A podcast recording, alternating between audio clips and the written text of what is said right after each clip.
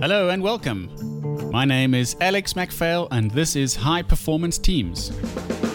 I'm a former aerobatics display pilot from the South African Air Force, and I love talking about high performance teams, what makes them work, and what we can all learn from them. In the show, we talk to race pilots, professional sportsmen and women, entrepreneurs, comedians, performing artists, and more. Please enjoy and remember to subscribe.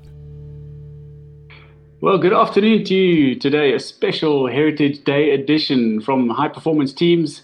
My name is Alex MacPhail. I'm proudly wearing the Springbok rugby jersey, the South African flag you can see behind me too on my left hand side here. I've got a very special guest, a friend and colleague from South African Airways. Freek de Villiers and I served together at South African Airways for 12 years. He's got more than two decades of flying, a whole host of different flying types, and uh, continues to keep his hand in now he's got a special skill and passion and a business which has grown into the main thing restoring classic BMW motorcycles. We're going to get into that. We're going to get into passion. We're going to get into heritage. And our heritage shared at this point is South Africa, South African Airways. So let's get to it. Join me. Ask your questions. You're part of the show too. Freek, very warm welcome. Thank you for joining. How are you today? Hey, Alex. Thanks for having me, man. All good. Nice day for braai. So can only get better. Exactly. Yeah, my, I've, I've organized the children to light the fire at 2.30. So when we finish here, it'll just be ready for a quick cleanup, put some meat on, and away we go for this afternoon. It's a special day. Heritage Day is a kind of special day in South Africa, isn't it? Indeed. Yeah, there's, oh, it's gone dead now, but I've got a little iPad fire going here. So, uh, yeah, I, I, suppose sometimes we celebrate it for the wrong reasons, but uh, any reason to braai is a, is a reason to braai. So it's good. That's good. And I love your man cave. You were showing me around earlier before we went live some nice pictures, nice memorabilia. Do you go and print these things? Do you buy these things? How do you stock up such beautiful stuff? I yeah, I, I, it's a bit of a, a bit of a, suppose call it a I'm going to say rather passion than anything else. It's a bit of a sickness. I, I tend to troll all the, the, the classic stores. What do you call it? The um, uh, memorabilia stores and and you know that kind of stuff. So quite a few around in Cape Town. I love just going around and and and seeking things of of re- of relevance and uh, and uh, added to my cave. No, it's nice. It's a, it's a nice cave, and I see pictures of your airplane. We're going to get to all these little things now too, but uh, let's just, um, for the purposes of the listeners joining, uh, just frame this conversation. So, 12 years at South African Airways, we joined within a few weeks of each other. Uh, we did a couple of flights together. We did, our, I think, we did our first crew resource management course together. I don't know, eleven years ago. It was, it was a, it was a good journey. It was fun, and um, you have recently left. Uh, so maybe um, that's a journey that I'm about to embark on. I, I, have a couple of days left before I hand back my permit, but you have left, and uh, and that's where this conversation teed off the other day when I when I reached out to you, figuring out how it went and so before we get to the end, let's talk about the childhood dream. I mean, as South Africans, as as keen aviators, South African pilots, as a kid, you know, wanting to fly South African Airways was it that orange tail flying all over the world. It was it was the dream. Was the dream and still is, eh? It's uh, yeah, you know as much as, as well as I do. It is probably the best airline to work for. I mean, uh, I hope our bosses aren't listening, but I have not worked. A, I have not worked a day in my life, so it's been fun and adventure since day one. And I guess that's what what uh, what it should be about, eh? Yeah, well, that's it. I mean, so the idea, firstly, so that the concept. I mean, as a as a child, we're going to dig into your sort of approach to where you started with flying. I know you got an interesting story. Also, growing up in Cape Town, um, my father lived overseas and we traveled quite a bit as my sister and I visiting. And uh, I got to fly with South African Airways internationally as a very small, unaccompanied minor, and I got to see that from the other side. But but this idea of, of being in a large, significant international airline, it's the second oldest airline in the world. And it was a privilege to get in. Uh, a lot of people wanted to and didn't get in, and, and we had the, the privilege of getting in, and we enjoyed it. And we got some people joining us. Here's Rihanna saying, Good afternoon, Book and Book. So uh, thanks for joining us, Rihanna. so we should maybe just say who she is. Uh, some people call her our travel agent, but uh, she's the lady that uh, when she phones you, you know you're going somewhere. So on standby or whatever, Rihanna will give you a shot, and your life's about to change for the next three days or five days. So hello, Rihanna. yeah, that's right. Okay, so as a, as a child, I mean, you, you're obviously keen to fly, but where did it, like, as a as an adolescent, as the formative years hit, where did it kind of of shape up for you? Geez, Alex, I, I actually can't even remember. It's always been there. So it wasn't a day or an event or anything that triggered it. Most people say, oh, they went to the small plane when they were five, six, or 10 years old and they remember it.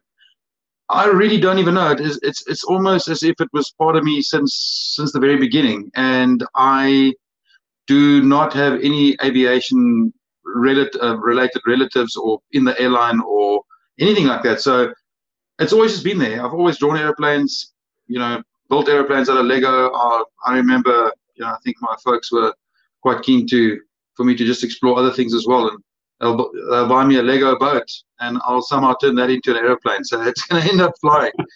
um, yeah, also, you know, making little plastic model kits and and then I was very lucky. My dad was quite big to radio control airplanes, so that that is an amazing way to start off um, not just flying them but building them. And if you do a bad job, it's going to reflect in your flying. so um, it's always been just an amazing journey. And uh, yeah, I was lucky enough to, at about the age of 18, I think it was, final year of school, um, my dad could see that, okay, this is clearly, this is going somewhere. So he was quite keen on the project. He's always built crazy stuff, cars and um, I suppose where the, the petrol head side of, of, of my life uh, started. But uh, yeah, he. I just remember getting in the car and the big trailer and going to. I think it was Naboom's Freight back in the day. Uh, okay. Probably still is called that unless it's had a name change as well.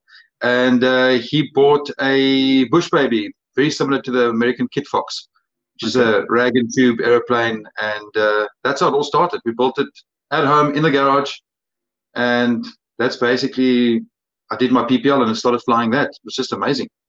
So, no, and here I am. I don't yeah. even know I blink when I'm here.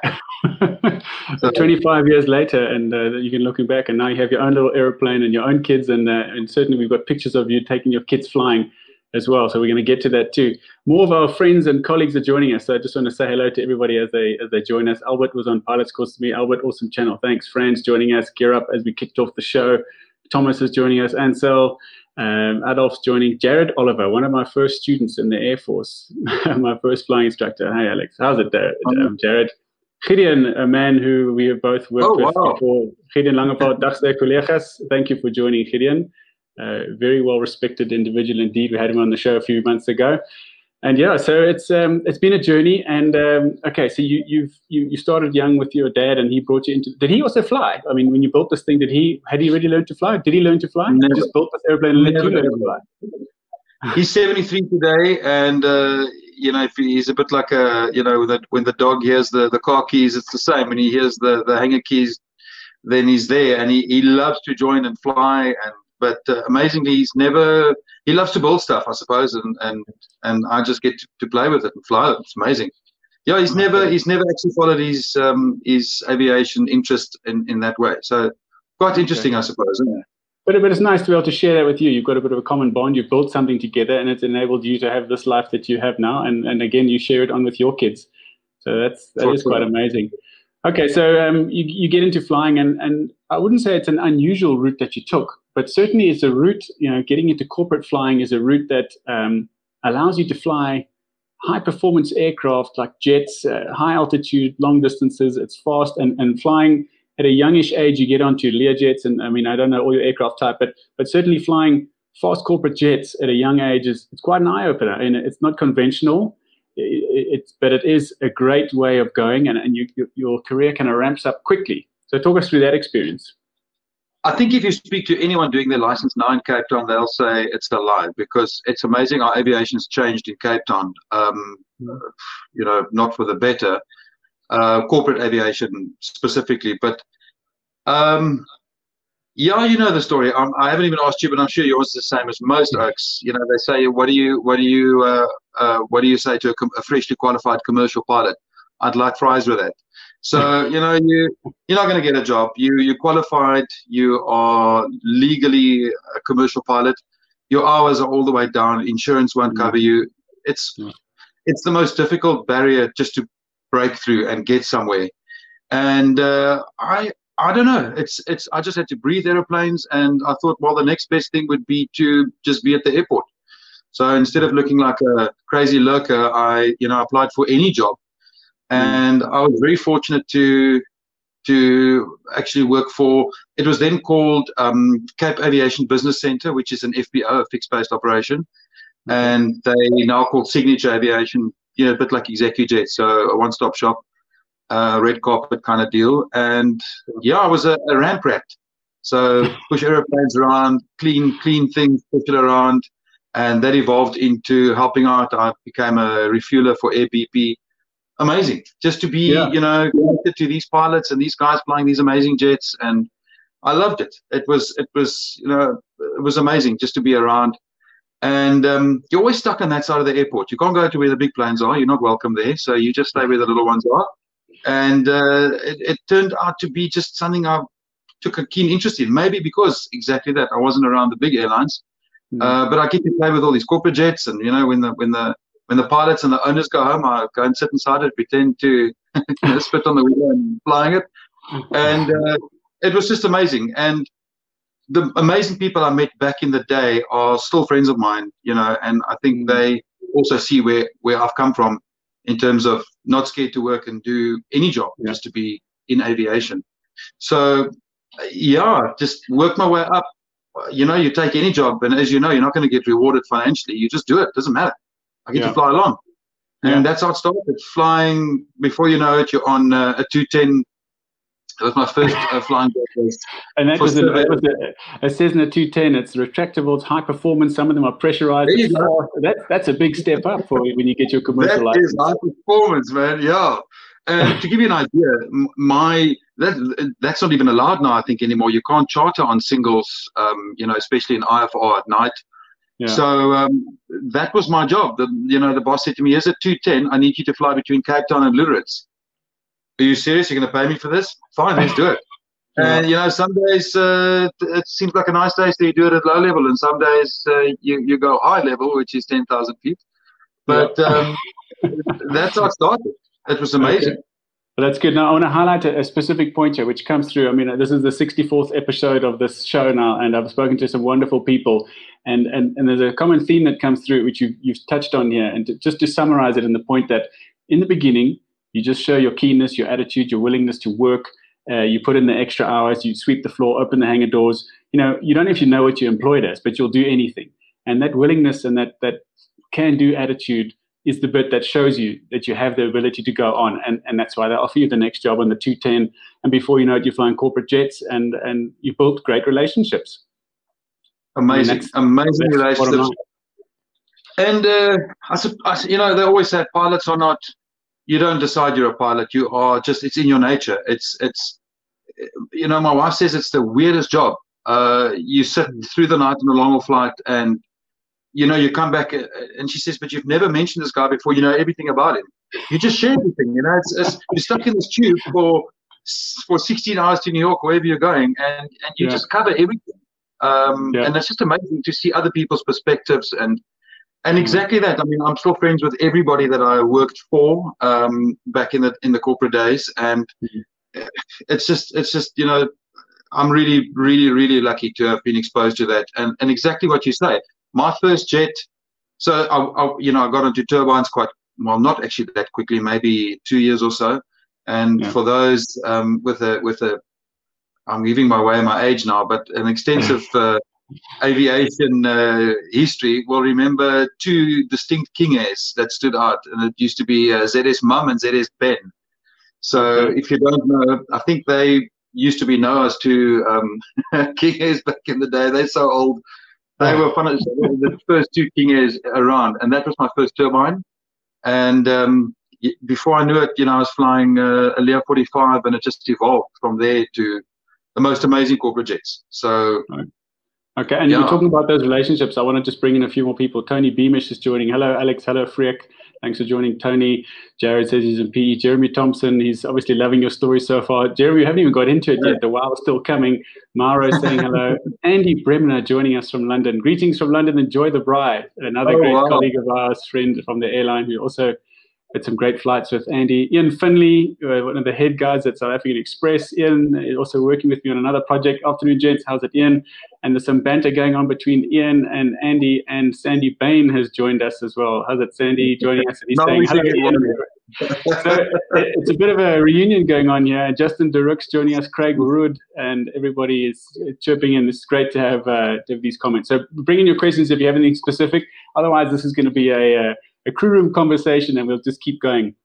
I want to fast forward a bit because you, you got to a point where you we, we said before the show uh, um, you got to uh, having built the good relationships, being the ramp rat as you spoke of, showing that you can work and building those uh, strong connections. Uh, years down the line, if you drifted off and you came back, somebody offered you a job, not just any job, but straight away as the captain on a 737. Now, to put it into perspective for those who are not pilots or not yet pilots, a 737 was the dream job, wasn't it? I mean, a fluffy, man, a fluffy, and they're going to put you straight into the left seat. Wow. Uh, look, uh, I, uh, uh, it's just, again, like you said, the people, that, the, one of the guys that I flew with on the corporate jet, uh, we flew a Gulfstream um, out of Cape Town, and, you know, all these jets were out of Cape Town. It's unheard of. It is the most amazing place to fly, as you know. Yeah. And these jets and these gents, you know, you just fly these amazing people, and um, things get sold and you move on, and you know pilots kind of scatter when when the airplane gets sold in corporate, and so mm. uh, you find what you can and you carry on, and you know, and it was just amazing to to get a phone call from him about a year and a half later, and um, I was, believe it or not, freelancing in Cape Town. I mean, that's probably unheard of now, you know, this day and age. There's just no work. But mm. I was spoiled for choice. It was amazing. And uh, he phoned me one day and he said, uh, listen, would you like a permanent position? And and he was with a company in Johannesburg flying 737 200s. And I thought, you know, this this is definitely a step in the right direction. So I said, when do I start? He said, well, come for an interview. And that was the next day, flew up. And uh, yeah, halfway through the interview, um, he said, you know, but now um, you've flown all these corporate jets. Are you? Do you think you'll be you'll be you'll be okay running a, a charter, you know, like a, a charter airplane with with with four or five crew in the back and going to weird and wonderful places as a commander. And I said, I was unaware that this is a captain's position interview. So uh, you know, um, uh, a, a, lot of guys will, will remember Swace Maria. I'm sure there's a couple of giggles in the background now. Swace is an amazing guy, and uh, he was on the interview as well. And uh, he ended up doing my 737 training through Comair Sims and then another to give you an idea, this is the kind of thing you don't see Swace, but he was at my bachelor's party, so it just that's how it works. Yeah. So um, yeah, it was just amazing, and, and I got an uh, opportunity to fly 737s, and it was just it was unreal. So uh, yeah, those mm-hmm. like you say, it's still the best airplane. You can actually put a case of beer on every landing, other than the the 737 800s we flew later on. This was a bit yeah. of a, a hit and miss. Well, Gideon, who's joining us on the show, was my instructor on the 77 on the freighter, the 200 and the 300, and that was a lot of fun. Oh, but mostly we flew at night and leather jackets and just two pilots doing cargo runs. It was a, a lot of fun. Uh, Brian Spurs joining us. Hello, Alex and Freek. And uh, yeah, so guys, keep your comments and questions coming alive. We're going to carry on the conversation. Now, let's fast forward to where we are now in the same kind of stage and age of our life. And within a few weeks of each other, we joined this magnificent South African Airways. And uh, so you had come in having flown 737s, which I suppose is a, a nice sort of bed down experience coming in knowing that you might fly 737 again. It's a similar thing, different airline, but you got the concept of what it's about. I came off flying a, um, a PC-7 in the Air Force, you know, a small little single two-seater, sure. high-performance airplane, but small and very basic in terms of systems onto the A340 as the as a boy pilot. But uh, tell me about that start, like you know, the dream job. Welcome, you coming in and you jacket and tie, you get issued your uniform, and this is it. Walking down the corridors, meeting people like Hawk, etc. And yeah, no, look, it was actually a little bit surreal. I'll go back a little bit before that, even um, two years prior to, I'm sure we all wasted many trees um, constructing CV Simulator SAA. And uh, I, I, clearly remember, um, you know, having an interview with SAA, and I went, did the psychometrics, did the sim test, did everything, and they never phoned me back. And I thought, well, clearly I sucked. So you know, you just kind of carry on with life. And um, I was flying jet at the, at the time then, and I then got this job flying 737s out of Johannesburg. And I'll never forget it. We were doing a, um, we were coming back from a place called Lichinga in um, northern Mozambique, and we came. Ah, all right, we've got a bit of tech issue there. Let's see if you can join us again. I see uh, John Foster Pedley is joining us well. That connection makes its way again. Let me do uh, let me do this for now. Okay, so John, thanks for joining us. John Foster Pedley, the Dean of the Business School, uh, Henley Business School in Joburg, which is a prestigious MBA program, one of the best MBA programs the last couple of years, and also had a great chat with John recently, last couple of weeks, months even by now. Hey, Alex, interesting. Thanks. Yeah, it is interesting. I hope we get uh, Freek back on the line. And uh, we've had these kind of hiccups before. So before make any premature movements of canceling the show, let's just give him a chance to connect back in once more. Ian, I know your question is coming there, and it's for uh, Freek. So let's see if we can get Freek back on the line here quickly. Oh, he's gone. Let's see he's just resetting his phone and, and coming in from the beginning. John, it's been fun. I hope you are sitting with a, a, glass of wine or a beer and your braai and not working. I know that you guys have been working feverishly at the last um, the last gasp during uh, creating online content for the, the business program with uh, the COVID situation. Let's see if uh, Freya can join us again once more. We can go back to some of the earlier comments. So, Ian, you made a comment earlier too about Ramprat Route teaches aviation from the ground up, as well as humility, appreciation, and exposure to different types of folks. That's it, exactly, Ian. And uh, and it really is. It's it's a common theme that I see with these people, these sort of high performers that you learn the humility from the ground up, but you also learn the roles as you go too. And uh, and sometimes if you get get in too high up early on, you, you might miss out a, a, critical step of understanding what the people are up to on the ground level. So yeah, I agree with you completely. It's a, it's a good approach to get people uh, into the system. All right, we're still running through some tech gremlins there. Let me just check in if uh, you can get in on the phone call side. All right, just give me a moment. Just checking with him on the phone. See if he can join us once more. Freek is joining us from his um, motorcycle hangar, which is what we're going to get to. Look at these great uh, pictures of motorbikes that uh, he has restored. And this is a part of the conversation we want to get to now.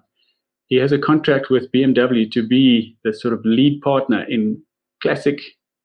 Aha, there he's coming back into Dream. How's it, Freek? Are you there again? Are you with us? I'm busy uh, showing off pictures of your motorbike. Can you can you hear? You back? There we go. Okay, cool. Glad I got you back there. I am with you. Awesome. Okay, Freek. Um, let's. Uh, so there's lots of comments coming through. People are enjoying it. Uh, we got the dean of the business school of Henley Business School, which is a, a great MBA program. Yeah, you well. That the. Um, so, so, now we don't have to touch on airbus technology, eh? If it doesn't work, turn it off, turn it on. Exactly. Yeah. Okay. Cool. Right. But you were saying so. We. I mean, we all went through that journey of putting in lots of CVs, didn't get in, but uh, and then what was the the next stage where I lost you there? Going through a mountain of trees.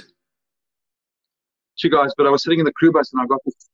Um, I, I was sitting in the crew bus and uh, and I got a call from one of the the we all know the big cheeses at uh, at SAA, one of the big instructors, and he phoned me and and he said, "Hello, listen, do you still want the job with SAA? And I thought, you've got to be. I said, really? Who's this? Who's joking? And he said, no, this is uh, Captain Dennis Spence playing a joke. But uh, he said, yeah, we'll send you the information now. And uh, yeah, I went to the interview and um, I looked a little bit, obviously, befuddled. And, you know, so they said, are you okay? I said, no, I'm just, I'm just curious. I was in the same room two years ago and um, I thought I wasn't good enough. And here I am. And they said, no, we just, that intake got cancelled. We never took people, and uh, and and here we are again. So going through the old uh, the list. So yeah, let's, let's just uh, do another interview and another subject. So it was all surreal, and plan halfway through the night over the Atlantic or somewhere ten years later, and you think, what a so it's quite something. It is. It really is something. Okay, so we, we lost you a little bit there, but I got the gist of it. This idea that you called in for a second interview, and uh, yes, that was a common occurrence. Some people had uh, six years between the interview and actually joining, and you know that's the ups and downs stories. But but even those people will tell you it's been a it's been a, a, surreal journey, and you can just see the people that are tuning in and making comments now. It's been a wonderful journey in South Africa. Anyway, it's really a great place, and and that's why we, we moved the show to Thursday, thinking we'll make this a bit of a Heritage Day celebration of the airline, and and just um, you know we've had a couple of flights together. I think we did a Frankfurt flight, uh, Munich. I can't remember. It was a Germany flight, probably Frankfurt, because that's where you go for your motorcycle parts. a couple of years ago, and uh, you know, it's talking about staying awake all night and, uh, and, talking. Yeah. And so tell me about the motorcycle. So let's get into that. Uh, so seven or so years ago, you decide it's time to start uh, tinkering around with motorcycles. How did that start? Obviously, you like building things, but why BMW motorcycles and why airheads? Where did, where's the passion in um, that? You know, it actually goes back a little bit more than seven years, um, a little bit more. But I, I, remember my wife fell pregnant with the first one, and uh, I said, you know, I obviously need to be home. I was on the domestic then, flying for SA on the domestic. I met her mm-hmm. on a SA night stop, by the way, my very first night stop in SA in Cape Town um, with old Trevor Bernberg, another legend in the airline. So yeah. Uh, yeah, he said it's Cape Town. It's where you're from. So you organized the party, and we ended up going out a whole bunch of friends. But um, uh, yeah, it was. I remember she felt pregnant, and I said, look, I, I, need to start a little project of some sorts just to be at home and and and you know just also be out the way. So I, I I I just went through the classifieds. You know, you kind of look for. I always had a, a, love for motorcycles. I could ride a motorcycle before I could ride a bicycle, and I've okay. still got that very first 1979 model bike. Um, right. But um, I uh, I just you know and and looked at what was for sale and what I could afford, and and this classic BMW just popped up, and I, I looked at this, and it, it, wasn't a great model. It, in, uh, it was in fact in 1979, same same as my birth year. So I thought there's a connection. That mm-hmm. seems pretty cool. And uh, ironically, that's the exact same engine that we put in the plane I was talking about earlier. We were the first people to stick in a motorcycle boxer twin, uh-huh. Um, 1000 cc boxer twin into an aeroplane. So okay. um, there was a bit of a connection. So I thought, hey, this is the, the writing is, you know, the signs are there. So bought it and then just kind of started chopping it and doing my own thing and out, you know, from my from my uh, garage at home and uh, loved it and then started riding it and, and i was stopped by a couple of people saying listen do you want to sell your bike i'm like no not really but uh, where did you get it from so now i built it well can you build me one and that's really how it started um, my dad had then recently a couple of years before that retired. And um, i said to him listen i can't do this on my own. Come let's let's let's do this. Help me out. And i pulled him out of uh, retirement if you want to say so. And um, and we started just doing these classic bmw motorcycles. Um, we a lot of the stuff you just don't find people being able to help you, like um, you know rebuilding carburetors and lacing wheels and that kind of thing. So it just got to a point where I just gave up asking and just figured it out myself. And okay, well, um, and that's you You're the aficionado. I don't know if you can still see the screen. I know we have some tech issues, but yes. the, the, blue motorcycle. Okay, so is this is this an example of one of the earlier ones that you got involved in, or is it evolved? Or maybe just talk us through this this example here. You know, what kind of state would it have arrived in, and what's the stuff that you are a specialist at? And I know you do detailed paint paintwork, etc. But tell me about this story on this one. Yeah, so Alex, basically we do absolutely, absolutely everything here, except uh, we don't have the facilities um, to um, to powder coat, which we don't do anyway because none of these bikes were powder coated back in the day.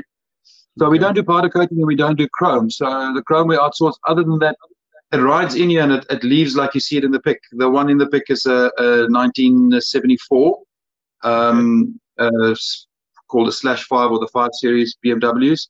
And yeah, exactly what you see there. Absolutely nut and bolt restoration. Everything is rebuilt from the uh, from the entire engine. Um, the paintwork is taken down to the bone. I've got a spray booth upstairs, and it was just me. I was a I was a one man band, just a, a passion. And you know, people started phoning me saying, just like I couldn't find anyone doing the work, they would phone me and say, "Can you help me?"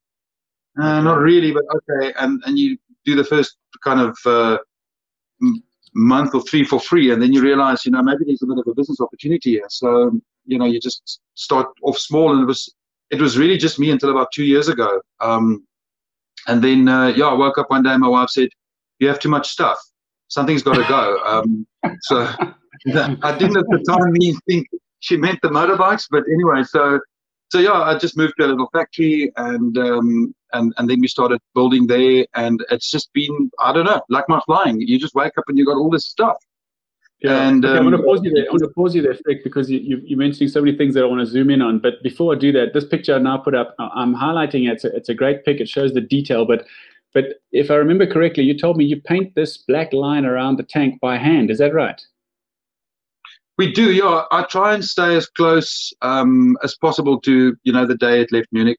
Um, and and one of the things, obviously, uh, I think the biggest difference is it used to be ladies. Ladies have got a steady hand and an eye for detail, but you just mm-hmm. don't find sign writers anymore, and you can't spray that in. Well, you can obviously, but that's not period correct. So yeah, you just end up teaching yourself whatever you need to know, and um, and exactly like you say, yeah, we it's painted, and when it's completely painted, then I add the little badge and the the side, like you see there, the the toolbox door, and then uh, that gives me perspective on where the line should go, and and then they just get painted on afterwards, exactly like they used to be back in the day. Yeah. But it's amazing, and the detail is there, and it just really it highlights to me the passion that you have for this because that that's not just someone doing a little job. That's a major job, you know, to make make sure it's neat. I mean, I don't I don't think I have a steady enough hand for that kind of work. But the bit I wanted to One highlight before the bit I wanted to highlight was okay, so you make this uh, this first project of yours. It's success, it's a success. Clearly, you're driving around and people are asking about it, and then there's somebody asks you to do one for me, and then it's another one for me, and those are for free. But the third time this thing comes across your desk, then you realize, hang on, there's something else going on here. And that's really the bit that we've, I think, over somewhere over Algeria, we were talking about this uh, a couple of years ago, and it's the bit that stands out when I when I think about you and and this project. I mean, as a 16 year old at school doing maths and science, you didn't think about one day having a classic BMW restoration business, but here you are today. Life's taken a different journey. You've left South African Airways. This was a passion that grew into a business, and now it, it's it's the main thing. And you have contracts, you know, going two years in advance. So just talk me through this idea of when someone's knocking on your door. How do you recognize it? And then what steps do you have to take to action it? I mean, just because the third person knocks doesn't mean you can make it a business. You, there's a whole different skill set now required once you've recognized it. I, suppose I'm a bit of a slow learner. It was way more than three knocks. Um, you know, I, I just kept I just kept going, and and but like you say, the passion takes over, and you just want to help everybody and just get these classics back on the road. But the main thing for me, and it still is, uh, people will come in, um, you know, they'll walk through the door and ask me um, about, you know, can you can you restore my motorcycle or and and uh, immediately I don't go there. I I just say no. Before we get there, where's this from? Whose was it? Do you know who owned it? And it's nine out of ten times an absolute amazing story. You know, they'll say it was it was my father's or my grandfather's, and he used to visit my mom in Bloemfontein and used to drive, you know, 800 kilometers, and it's just amazing stories. And then then I'm interested because now I'm actually. Yeah. You know, reviving history and and and family. You know, and and that's amazing. So so yeah, that's that's like you say, tied with, with my flying. I my suppliers are in Germany, so I became a bit of a German Germany uh, regular, as you may know, as most people in the airline know. So um, yeah. so I just loved it, going there, meeting the guys that I always ordered parts from, and um, just an amazing relationship, you know, with them as well. And then uh, yeah, getting the stuff sorted and shipped back, and what I can, I'll bring back if possible. And uh, yeah, here we are. We've probably done about, in definitely in excess of 100 motorcycles, all BMW, all classic. So wow, I'm not quite sure. Um, I'm not quite sure how uh, how how it all came about and uh, and and how we got here. But it's just every day is fun, and if it's not fun, uh, then we don't do it. As easy as that. Okay, so Ian wants to know how long does the restoration take, Rick, of these motorcycles? So Ian, it's it's mainly parts dependent. Um, we so we've got a bit of a system, so maybe I'll go back one and tell you what we do now. Um, cool. We obviously you, you strip it down to to the last nut and bolt. Some of the stuff's hidden. You can see that's torn, that's broken, that's very it needs replacing. Uh, which we replace most of the, the, the perishables, as I call them anyway. Um, but you know, you might open the, the engine up and see that there's it's in need of a new whatever it may be um, you know, a conrod or a crank or a, a piston or this or that. So those things are hidden. You'll only see it when you take it apart. So what we tend to do is do a restoration, and then about two weeks or so before I go to Germany normally, um, which is every week, um, we will strip that bike to the to the absolute last nut and bolt and make a list of everything needed, and then I'll fetch it and we come back. But we've gotten to a point now where I am extremely well stocked, and I'll, say it with absolute confidence. I know that I'm better stocked than BMW itself um, in South Africa. I just they wow. they don't specialize in classics at all. We have an amazing relationship with them. They send all the classic work to us. So um, so I'm I'm fairly well stocked. I know exactly what's needed um, generally. So so that we've got, and then um, I would say it takes about obviously with SAA three days off between flights. That didn't help much, but right now mm. doing this as a full full time going concern, you know, this is it. Um, typically, it takes about uh, I'd say two months. Um, okay. Also, we work on different projects at the same time, and while you're painting, somebody else brings their paint work in. They just want that done. So I'm unfortunately the guy that paints as well, so that slows it down. However, we had a guy walk in last week, Monday, and uh, he just purchased a 19 early 60s BMW, and it was still on the trailer. And he stopped here and he said, "Look, I believe you've got some parts. Just walk out with me and just see what we've got, what we need. Maybe you can supply it." Um, and, and funny enough, he's an ex uh, aircraft engineer from way back, um, Joburg. So I don't know him, but um, bit of a retirement project, I suppose. And then uh, we made a list, and he came inside and he saw what we do for the first time, and he he said, "Do you restore for other people?" I said, "Oh, well, that's part of our business." And and he just said, "Take it off the trailer. It's at, it's at the right place. This is it." So um, yeah, I ended up doing the job for him, and uh, I sat down and he said, as long as it can be done by the end of October, it's quite a special date. His son's coming home, and uh, we said, you know, we like a challenge, and we ended up. Um, we I'm sitting here right now, and and the guys are busy inside. Um, we will most probably finish it today. If not today, then um, then tomorrow. But uh, that would be a total of 14 days. So it was a challenge for us to see if we do nothing else, just do that. How long will it take? And it seemed to be about uh, two weeks. Then it's all done. Okay. All right. Well, that's great. Yeah. I mean, uh, nuts and bolts restoration in two weeks with personalized, detailed painting. That's amazing. That's uh, that's really good going. I lost you. I'm saying. So the two-week program is uh, that's an amazing turnaround from in and out, uh, including painting and the works. That's uh, that's wonderful. Um, yeah, I think you've gone quiet again. While he goes quiet, let's add some of your comments there. Um, Rihanna joining once again. Two gentlemen I've had the utmost respect for, and what a privilege to have worked with both of you. Thank you, Rihanna. SA surely didn't make a mistake to employ you. Tons of love. Well, thank you, Rihanna. We enjoyed working with you too. And um, uh, Tony Lobsher is joining us. Uh, Tony, uh, in fact, that the clip that you saw at the beginning of the show, uh, where we flew into Tarbes, was the last time I flew uh, in South African Airways, and we were on a trip oh, to wow. Europe with Tony, and uh, we we spent time in Germany together, and we spent time in quarantine together.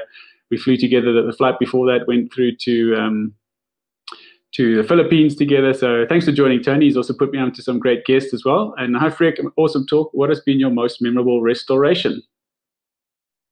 Um, Tony, I'm not actually sure if there's a specific one that stands out. To be very honest, they are and I say this to the clients as well. Every single one that I restore, I treat as as, as if it's my own. So mm. the amount of love and care and, and passion that goes into them are exactly the same. Um, I'd say um, it's more important for me to see, you know, the guy's reaction when they take it or when they phone, and, and, and you build up this amazing relationship, and the guys come and visit you a month or a year or whatever later and they come and show up their restoration. That for me is what it's all about. It's mm. it's about um, you know connecting people again especially i see a lot of family um, you know d- dads and grandfathers and, and that kind of thing connecting through this. So i think that's more special for me than actually the motorcycle itself rolling out and and that's again it's a passion so um, one that would stand out honestly, I'm, I'm sitting here thinking there's there's not a single one that stands out. They're all equally amazing for me.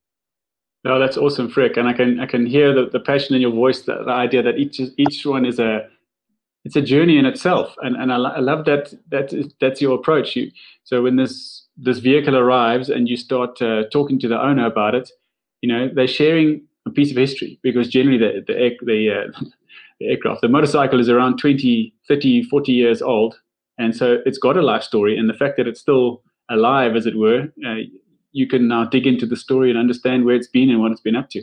Tell us about some of those stories. What stories stand out? Yeah. Well, well, it's funny you mentioned because every single one that we do back in the day, the ladies in Munich that did the pinstriping, they would sign the underside. So I do the ah. same on all the body panels. I actually sign it. Um, you know, you'll never see it unless you take it off. But uh, for me, that's quite important. Like you say, I leave my mark on it. And um, yeah, I, I it's just I can relate to flying. I mean, we've we've got the most amazing colleagues and friends. I've never met such a bunch of gentlemen in my life. Really, I, I doubt if there's an industry in the world that has mm. got that, and um, they're really genuine people. And I see a lot of that, you know, w- with this. It's it's amazing. I've never had once, never once had anyone ask me for a detailed invoice or, you know, give me proof that you did this or did that. It's it's just on trust, and you know, um, a bit of my marketing tool is, you know, people say to me, "Yeah, but how do I know? How do I know?" And I say to them, "Go onto social media." I always, if I restore bike for, for, for Alex, then I will say, Alex is this is you know this part of restoration, and and usually Alex will comment somewhere in the comments, and I say to people, go there and uh, you know instant message or direct message him, ask him his experience with the restoration because there's no mm-hmm. point me telling you how awesome it's going to be. Speak to the people that's been through here, and whether they do it or not, I don't know. But uh, you know, that's how I do business. It's it must speak yeah. for itself. But it's amazing as well because this is this is branched where uh, it was segue into a conversation that we had the other day. So you know, I'm I'm about to embark on a new journey too. I've already started something new uh, outside of South African Airways, and next week I'll be handing back my permit and things. So it's a bit of an emotional roller coaster at the moment. But but social media has allowed us, which is what I'm focusing on in my business now, has allowed us to connect with people, firstly all over the world, but also directly to business owners, to previous customers. Where if you were to rewind the clock 20 years, how does that customer find a previous customer? It's not so easy, but now you can. You can just go to the website, you can see who's commented, ask them the questions, and that sort of instant connection with photos, with detail, it really is amazing to, to have that as, as, a, as a resource at the moment. Um, uh, to give you an idea, uh, I, I, hear you, and I mean we all complain about social media and our kids and iPads and Minecraft and all those things that rob them of most of their day. But it it it's got so many good things to offer, and um, you know the Federal Aviation Authority, the FAA in the states.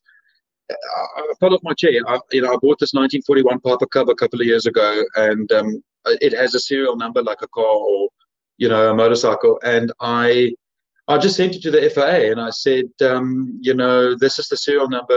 Uh, and, and interestingly enough, that exact Cub that you've got shown there um, was previously owned by Colin Gibson in oh, SA. great, great individual. Oh, wonderful man. Yeah, I, did, I didn't even know. Um, and before him, I believe another SAA guy. So, yeah, these airplanes, you know, they say you never own them, hey? You're just a custodian. custodian they will yeah. get passed on and they'll make other families happy. So, um, it was it was quite amazing to to just send this to the FAA, and I said, look, if you've got anything, uh, again, this is my passionate side coming through, wanting to get as much as I can information on on on the airplane's history, and they sent me, I think it's about a three-page document on where it served in the American War, the month it left the factory, even a photo attached what it looked like when it left the factory, and it was just wow you know it's it's mm. this is maybe why i'm into classic airplanes and classic bikes because there's a story it's it's yeah. got soul that's basically well, it. I think that that really is the in your dna Freek, the way you describe things you, you, clearly do like to understand the background and the meaning and, and it also reminds me a lot of, of gideon uh, who was commenting earlier you know he also he doesn't look at an airplane or a vehicle or a thing. He looks at the story behind it. What does this mean, and what has it done, and whose whose lives is it in touch? So, uh, on the back of that, and I know you're a you're passionate family man too. You're passionate about old classic um, vehicles and aircraft. But uh, but tell me, you told me about this camping trip, and, and this was coming up in two weeks' time. Before we flew, two weeks before this photo was taken, and you were you were in anticipation of this event coming. Tell me about this photo and what it means to you taking your son camping. Was it the Tankwa Karoo? It it was, but Gideon Langeveld is actually a part of the story, believe it or not. So, okay, um, I didn't know that. cool. Yeah. So um, Gideon and uh, his brother, um, you know, we flew with with Chris Langeveld, a very respected individual as well. Two amazing brothers, and uh, uh, Chris and I, um, we got along famously. I mean, we, a Joburg trip from Cape Town was way too short for our chats. And uh, Chris was an amazing restorer. Um, um, Gideon can confirm this, but I think he even restored classic Mercedes models for Mercedes SA. So, um, yeah, Chris wow. and I obviously hit it off with, with, that respect. But they owned a Piper Cub as well, and um, it's also yellow, same story. And uh, when I flew with Gideon, started chatting, and you know, Gideon, why must I buy a Cub? And he said, "Let me start." And uh, the search started for for for a Cub. And then one day, Gideon phoned me. He said, phoned this guy. He's got a cub and I believe he's selling it. And I phoned him and he said, no, he's already sold it. Sorry. So um, eventually, about two years later, I found another Cub, this one that I own, and uh, I don't know why. Just guys being guys, I just text him and say, "Well, guess what? I got finally got my Cub." Um, you know, kind of like had to look for his number. We haven't spoken for two years, and and I've never met the guy. Um, and uh, he actually flies for for Safair, and okay. uh, he didn't know exactly what I'm talking about. And uh, the two, he just phoned me out the blue. And he said, "So what's your plan with the Cub?" I said, "I don't know. I'm going to enjoy it and fly it, and you know, expose my kids to aviation." And he said, "Okay, well, like you mentioned, now two weeks from now, um, let's just fly somewhere. I'll send you, I'll send you a pin." And he just sent me a location pin, which wasn't a location; it was just a, a pin. And yeah. um, he said, "Just fly that, just fly there. I'll see you there." And um, I, I, put my son in the aeroplane and we flew there. Um, it really is like landing on the moon. There's nothing. It's the Tankwa Karoo, um, very special place uh, for adventure yeah. motor- motorcyclists and also airplanes um, pilots. And um, yeah, we landed there, and there is a little. Um, I made a little YouTube clip of it, and we landed in the in the Tankwa. And in the clip, my GoPro is on the wing, and you'll see um, a guy walking up just after landing. And I open the door and, and I shake his hand and that is when I met him. I've never seen him before in my life. And you know, we we just got the kids to his son's the same age. We got them to collect a couple of pieces of wood and from the bush, and we made a fire, and together we solved the world's problems. You know, it's just pilots are the same. We are. I don't know if we're very interesting or very simple, but uh, yeah. So was this the, the, person that you met, the person that you bought the aircraft off? Is that who you're talking about? That you met? No, he owned he owned one, and I tried to buy his, but he had already sold it on. So um, ah, uh, uh, okay. uh, yeah, so um, so yeah, just quite funny. I mean, you could just see that uh, he's an amazing guy as well, and uh, he's with with a local airline. And okay. yeah, we still chat, and and our you know our sons keep asking us when are we going to do this again, and it's just oh, amazing. You, we sleep under the stars and uh, mm. drank some whiskey and, and, and just figured life out. So it's pretty easy. Nice. Yeah, very good life. Well, I mean, you, the, clearly the, the passion comes through in, in stories and in, in the detail that you put into the um, to your the projects that you get involved in. So now let's fast forward a little bit, and I just I really want to just get a sense of I don't know when was it for you? Was it the last week of August, or when did you go and hand your permit back at South African Airways? Um, I don't want to say I've blocked it out, but uh, you know, I I, I had to close that chapter. So yeah, uh, yeah, just probably about two weeks ago. You're right, and um, yeah, Alex, you you might find the same. I don't know. I checked out in Cape Town if it, if it's the same in Johannesburg. I'm not sure, but what really, you know, you need closure. None of mm. us wanted to stop flying there. It's just the way that the world is is the way that things aren't. It is what it is. We just had to yeah. adapt and and you know accept it. But um, you know, some, there's always something small that that hits, and you remember that. And I'll never forget the day that I walked in there, and they said, uh, "You sign all these papers and you do all these things," and and, and then they ask, "Where's your permit?" And you know, we've got two. We've got the the SAA ID permit, and then you've got the CMC, the crew member certificate. And as you know, anywhere in the world you walk, you it's like an FBI badge. You flash that thing, people let you yeah. through. And it's yeah. amazing. I mean, that's really your golden ticket to just pass through an airport and shortest possible route. And it literally opens doors for you. So um, that um, you know, at, at the end of your checkout process, they said, "Where's your permits?" And I and I showed them, and they said, "You can just put them there." And um, I, I, must actually send you the pic, but it was a big black rubbish bin, and you chuck your permit in there, and I and that's when I realized that's it. This is it. I, that means so much to me. I mean, if you forgot your permit, you can't go and fly for the day. They won't even let you through the through the security. So it ended up in the bin, and, and I looked at that, and I actually took my phone out and I took a photo of my permit lying amongst a million other ones, just you know, a million, but felt like it. And um, that's it. And I, I, I, came home and I, I, I was emotional. I, I, am not even going to be, um, you know, ashamed to say it. I, I was really emotional, and and I just said to my family, you know, just let me be, give me an hour or so, um, because this is it. I'm not going to mm. sit and you know cry about this forever, but right now I need this. And uh, I woke up the next morning and last that's it. It's the new hand. We're playing this now, and and it's done. And I have the fondest memories of the airline, and I'm sure every single guy tuning in on this show can say the same. It it's been it's been an amazing amazing journey. Yeah, and just like the story of the motorcycle, it was someone's someone's dream, and then it ended up in the farm rusting somewhere. And luckily, it didn't get binned, but then it came back to life, and you restored it. And and, and while that has a history and a story too, you know, part of the, your life's journey is this. I mean, it's a big chunk of time. Twelve years serving one. I mean, I always use the, the word serving. I've served it so that because to me it was it, it, it is still and it was a service. Like it, you're providing a service to, to the company, to passengers, to the airline, to the to the country, to the world, to aviation at large. And serving for 12 years, it's it's not an insignificant amount of time. You know, your, your kids grew up in the airline, you took them on flights with them, you've got photos of your kids in the cockpit, uh, that walking through an airport with the uniform. You know, you, are proud. And and I must say, I, I, made the decision quite swiftly that I would go through with this, uh, you know, the, the, severance, the early option of the severance. Um, to kind of get closure and and to to move on and and the noise that's going on now to to say well it's been a great journey and and something else has opened up now and it's time to go. However rewind about four weeks ago i, I got on an airlink aircraft. I jump seated down to port elizabeth and i got to be very honest with you Freek. i was in my uniform. Saa was a different place because of covid so it looks a bit like a ghost town. You have to go in a funny entrance but when I walked onto that airplane, I hadn't been on an airplane like sort of, you know, through the airports in South Africa for months now. When I got on that airplane with Airlink, the, the captain was in his last two weeks with Airlink. He just managed to fly again. I, I started doubting myself. Like, have I made the right decision? Because this is amazing. Start, taxi out. Look at the windsock. It looks so beautiful. We're lining up on 03 left, which I've done so many times. I mean, the, the, the feeling of power, the engine's kicking in and accelerating, that, that jab into the seat and rotation and clapping it in the air, turning out for Port Elizabeth. You know, uh, uh honestly, I question. I mean, I sat the whole way to PE writing notes in my, my notepad to do a 2,000 word article on just how amazing flight is. And I wondered, did I do the right thing? Did I, uh, was it too soon? You know, did I jump the gun yet? I don't know. Because right now, sitting in this airplane, I don't actually know. So, yes, well, it's a journey.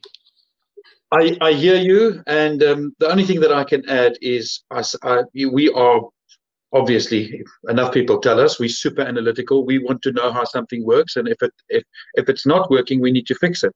And you know, we we also taught to be five minutes or whatever ahead of any decision or thing that might happen in the in the aircraft. So you try and be ahead of the game the whole time. What if? What if? A little bit weird actually because I end up spending my life like that. You know, going away for a weekend um, and I take my dogs along. It's just something I do. You know, I just it takes me two seconds, but you know, you just Google um, the closest vet and take a screenshot of it. So should your dog get bitten by a snake or whatever, you know, you've got the details on your phone because everybody's going to panic. So it's just the way that you live. You anticipate and you you kind of plan ahead. And I mm. think this COVID and also you know where where the airline went in the last couple of months, um, there's just nothing that you can do. This powerless feeling of, you know, I'll fix it if I can, but there's nothing we can do. And I just don't know if I wanted to carry on with this uncertainty forever.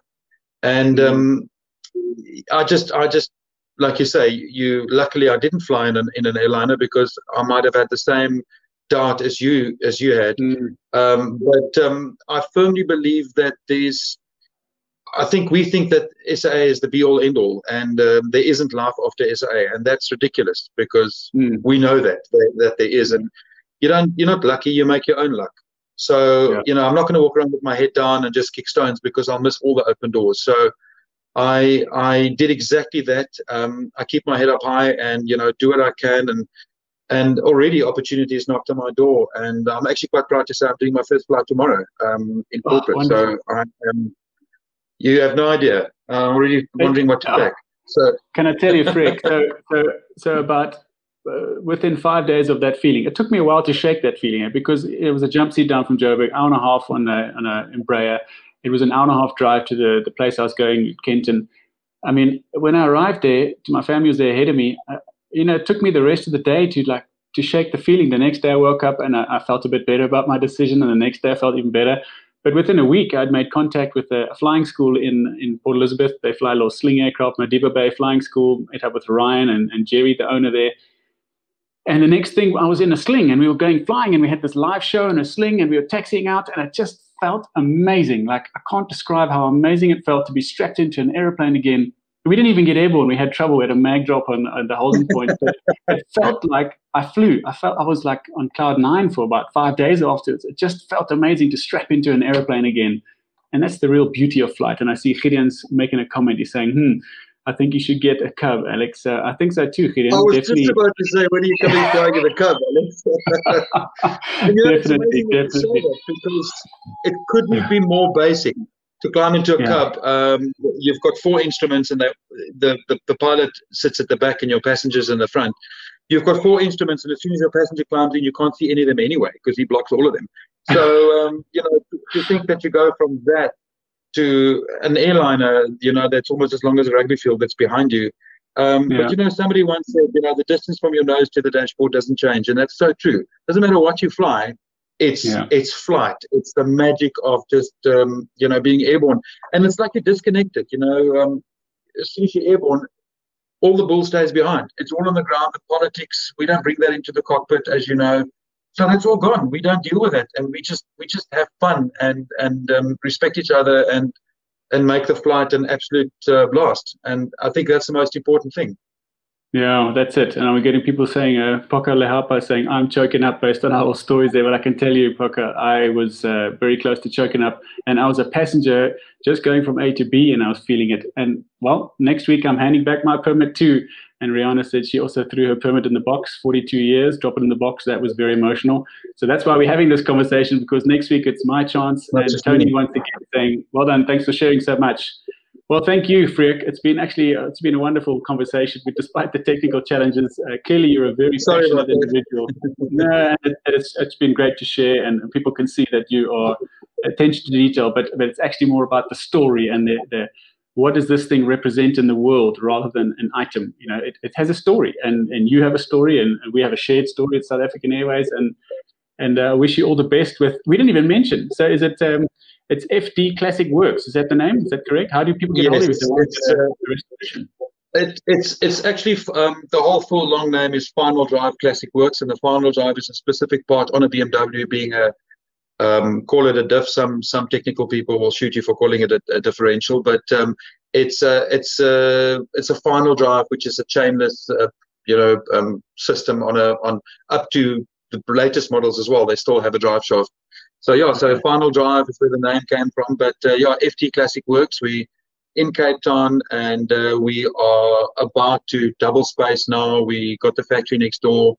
We got a full manufacturing plant going on, making discontinued BMW parts, restoration. Um, we don't even get to all of it, but but it's exciting stuff. And um, please, if anyone, if you find yourself in Cape Town, especially you, Alex, come and fly the Cub.